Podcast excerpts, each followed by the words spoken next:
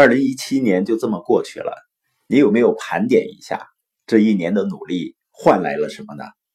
当我跟有的朋友聊到这个话题的时候，我发现很多人呢会露出迷茫的眼神。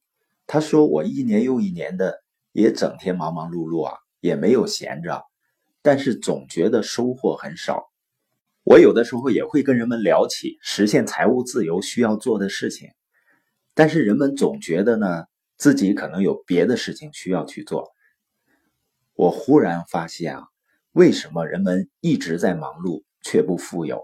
因为你总是在交换，没有在投资。我们拿自己的身体换了收入，拿自己的聪明换了职称、职位，拿经验换了高薪。然后又收呢，换了消费，那你还会剩下什么呢？你换来的消费都已经过时了的，不管是电视还是汽车还是手机，我们把最宝贵的时间，最终呢都换成了商品，那些一直在贬值的商品，人们为什么如此热衷于交换呢？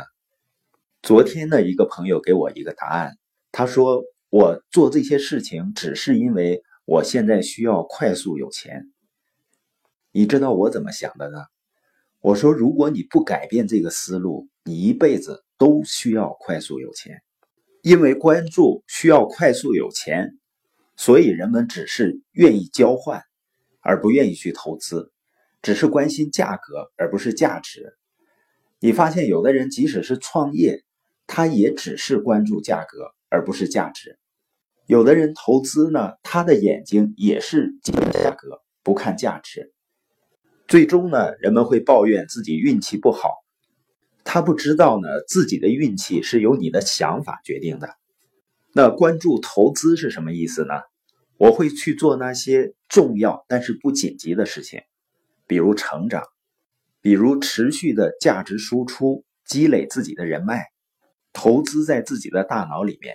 投资在人际关系里，投资在团队的建立上，这是那些急于交换的人无法理解也不愿意去做的事情。所以呢，不要过着一辈子只是在交换的人生，要去投资。